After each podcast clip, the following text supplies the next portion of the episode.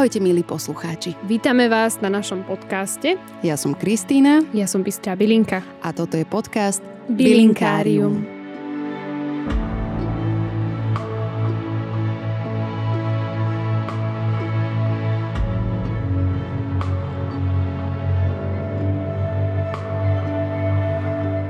Rozhodli sme sa, že tento úvod nahráme v prírode Bratislavského lesíka ale je tu trošku väčší hluk, ako sme si mysleli. Občasne je počuť aj vlak, aj psa, možno aj nejakú srnku alebo chrobáčika. Hej, kým tu nie sú motorky, tak e, sa posnažíme vám porozprávať, že ako vlastne tento podcast vznikol a čo v ňom budete môcť všetko počuť.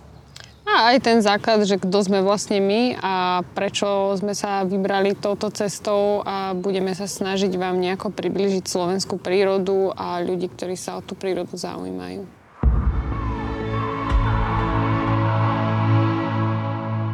Takže, Kristinka, prečo si sa začala zaujímať o bylinky?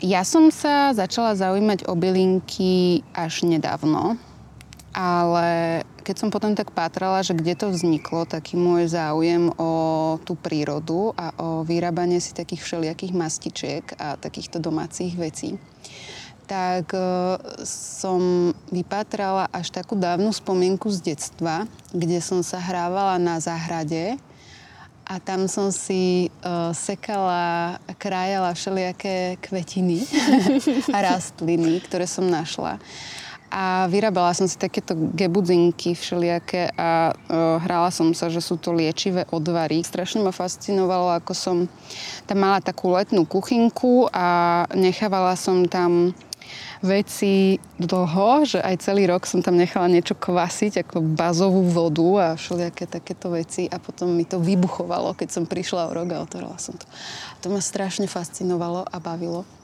Vlastne ja som také, že mestské dieťa, sídliskové. Vyrastla som medzi panelákmi a mňa nikto neviedol z rodičov ani zo starých rodičov k tomu, aby som e, sa nejak viac zaujímala o to, čo okolo rastie. Ale našla som si k tomu cestu sama. V niečom mi to začalo chýbať a tak som sa vydala s knižkami, s herbármi a so všelijakými obrázkami do prírody a začala som to objavovať. A doteraz si vyrábam všelijaké prírodné kozmetiky. Snažím sa učiť sa čo najviac.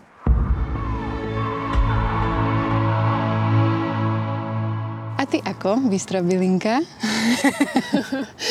no, ja som sa vlastne nepovedal by som, že to je nejaká rovná cestička. Povedal by som skôr, že je to nejaká taká temná, zvláštna, rozbitá cesta.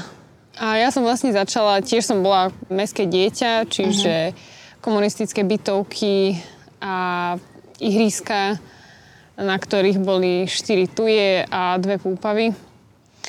Ale mm, moja mama má rodinu na Liptove uh-huh. a oni bývajú v dedinke Liptovská osada, ktorá je mimochodom nádherná a veľmi odporúčam. A... Teraz tam všetci pôjdu.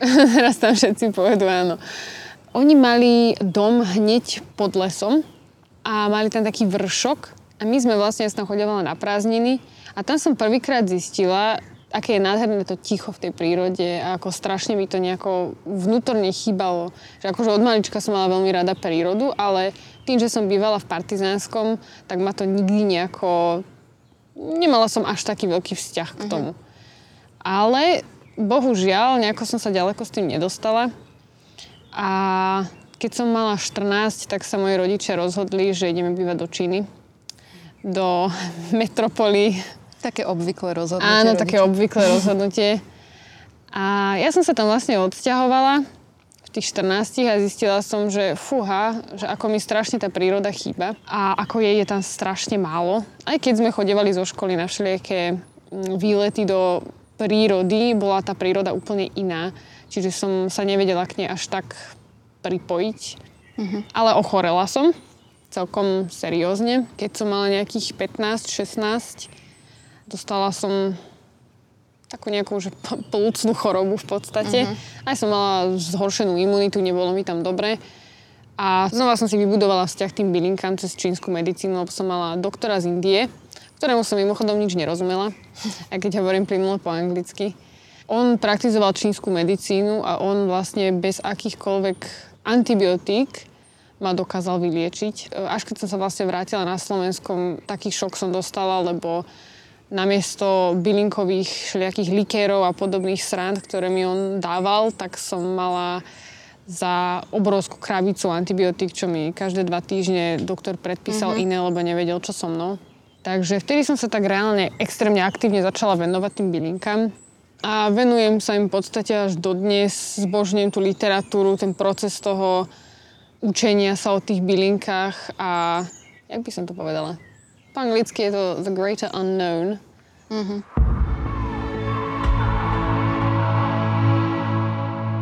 Aké problémy v prírode najviac vnímaš o svojom okolí?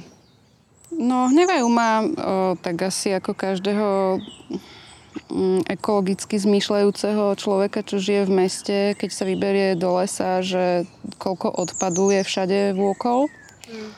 A ako ľudia vyhadzujú svoje veci po sebe a neupratujú si a potom z toho vznikajú všelijaké nepríjemné skládky. A nevám, a keď, keď nerešpektujú proste tú prírodu a keď si myslíme, že je to nevyčerpateľný zdroj mm. toto všetko a tak nejak to berieme za samozrejmosť. Ale myslím si, že v poslednej dobe sa tento trend mení a že stále je viac ľudí, ktorí si uvedomujú, že asi ďalej nebudeme môcť na tejto zemi existovať, pokiaľ sa o ňu nezačneme starať a aktívne mm. nejak s tým niečo robiť.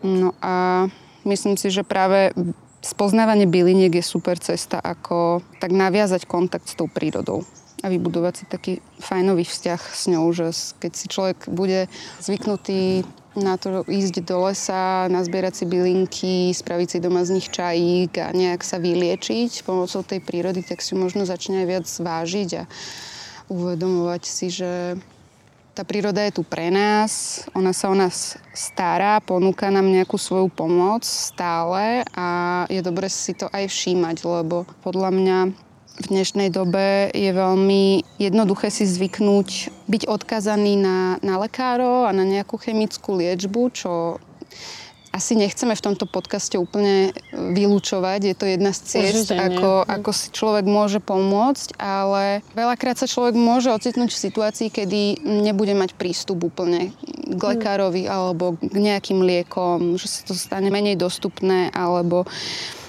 v prípade, že je človek možno alergický na nejaké látky, tak je vtedy možno dobre si naštudovať aj tieto alternatívnejšie spôsoby liečby a bylinky sú super v tom, že vlastne nemajú tie vedľajšie účinky na ľudský organizmus, nezaťažujú proste pečeň, hmm. žalúdok a tak ďalej, takže... Tak samozrejme záleží, aká bylinka. Niektoré bylinky majú seriózne vedľajšie účinky. Záleží samozrejme hmm. od toho, či je človek tehotný, alebo teda, či je žena tehotná, alebo nie je.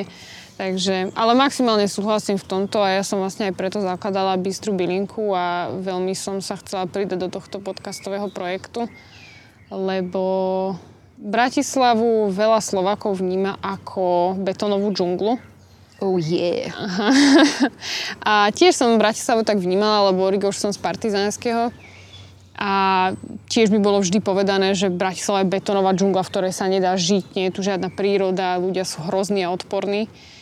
Ale myslím si, že to je pohľad v každej krajine na hlavné mesto. Mm-hmm. Takže, ale keď som sa sem presťahovala, tak som zistila, že Bratislava nie je ani jedna z tých vecí. Aj keď uh. určite sa nájde nejaký, uh, nejaký neznámy človek, ktorý vám vie pokaziť deň. Ale tá príroda tu proste je. Je oveľa prítomnejšia ako v niektorých častiach sveta a príde mi to ešte také, také špeciálne, že my to ešte stále máme, že my možno podľa sveta sedláci alebo ste zo Slovenska, aha, vy ste není súčasťou Československa, uh-huh. tak my ešte stále máme to, čo mnohé krajiny už dávno zahodili. A vždy ma strašne mrzí, keď som chodila zbierať bylinky a prešla som náhodou cez nejakú chránenú oblasť a videla som, že tam je proste skládka a sú tam Aj. mikrovlnky, televízie a podobné veci, lebo žijeme v takom dosť materialistickom svete. Ale neprišlo mi správnou metodou, alebo teda samozrejme nemôžem súdiť, ale neprišla mi správna metóda niekoho kritizovať za to, ako recykluje, alebo za to, čo robí prírode, keď reálne my sa o tej prírode učíme veľmi málo a prírodoveda na základnej škole je vedená tak, že to je strom, tam je dom a Janko žije v ňom. Hej. Takže tiež som v podstate chcela sa zúčastniť tohto projektu, lebo myslím si, že všetci máme právo o tej prírode vedieť čo najviac. A ak nás niekto volá sedlákmi, tak by sme mali byť na to hrdí, lebo v podstate je to jedna vec, v ktorej sme vždy boli veľmi, veľmi dobrí. Naša, naše prepojenie s prírodou bolo vždy oveľa hlbšie, lebo sme boli do určitej miery, hej, dúfam, že sa nikto neurazí, že sme boli proste jednoduchší. A možno to vzdelanie sme nemali, nemali sme možno vo veľkej miere nejaké bakalárske tituly, alebo sme neboli doktori, ale mali sme naše liečivé baby, mali sme našich vedcov bylinkových, čiže myslím si, že tá naša príroda je proste veľkou súčasťou tým, kým sme ako národ a mm.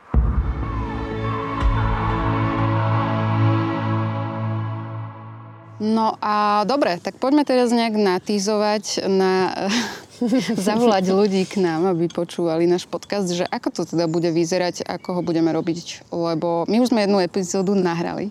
Tak. S pani Ivetkou Henzeliovou, čiže ten najbližší podcast, na ktorý sa môžete tešiť. My sa na ňu tiež tešíme. Hej. Zavolali sme ju preto, lebo ja som na ňu natrafila minulý rok alebo začiatkom tohto roka a pre mňa je to osoba, ktorá ma najviac inšpirovala k tomu, aby som sa začala zaujímať práve o bylinky a o fitoterapiu a rôznu gemoterapiu a všetko, čo sa dá z byliniek e, vyrábať ako liečivo a absolvovala som u nej dva 6-hodinové workshopy hm. a bol to neskutočný zážitok. A hm. priala som si vtedy, že doprčiť takto by mali vyzerať hodiny v škole, lebo ja som sa cítila vtedy, bolo to všetko online. Wow, stonožka. No a dneska nás prišla pozrieť v lese aj stonožka. Yes, tak to Čiže náš prvý oficiálny host je stonožka. Zláta. A jak a počúva, je, áno, sa zasekla. počúva, zasekla sa. Prepač, pokračuj, áno. Hovorila si o podcastoch s... Jo, komár. No. Aj komáre tu sú. Aj komáre. Nevadí. A vtedy som si povedala, že by bolo super, keby sa toto učilo normálne na školách. Proste hmm. viac, že keby sme mali niečo také komplexnejšie. Možno to už dnes je v dnešných všelijakých tých lesných škôlkach pre decka, že s nimi chodevajú aj do terénu mm-hmm. učitelia a ukazujú im, kde čo rastie, ako sa čo pestuje a čo vyrobiť z prírodných materiálov, ale mne toto veľmi chýbalo v mojom detskom veku, mať takúto nejakú priamu skúsenosť zvonku. Mm. A ja som sa inak miestami cítila, keď som si zapisovala tie poznámky pri tých jej workshopoch, ako keby som študovala nejakú herbológiu s mm-hmm. pani Sproutovou z Harryho Pottera, vieš, hey, alebo, alebo u, ústnej takú, pake hej. by som študovala elixíry, lebo veľa z tých receptov je takých, že odvar, z, áno, že znie to ako keby som robila nejaký odvar zo všeho džusu a pritom sú mm-hmm. to mhm. úplne bežné veci, žihlava, púpava. Áno. Takže znie to veľmi magicky, aj to je v konečnom dôsledku mágia a alchymia, mm-hmm. ale preto je to super cool a zábavné.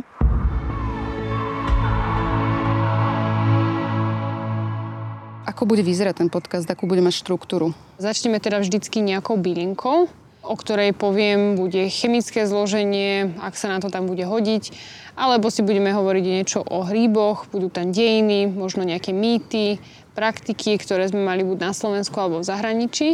A potom uh, nám Kristinka vždycky predstaví hostia, ktorý bude v ten daný podcast rozoberať jeho vzťah ku prírode, k bylinkám, k hubám, stromom, čomukoľvek vlastne, uh, čo sa týka vlastne prírody. Hej, čiže Vymysleli sme teda taký super koncept, ktorý dúfam, že sa vám bude páčiť, že čo diel, tak to iná bylinka a iná téma, ktorá sa s tou bylinkou spája.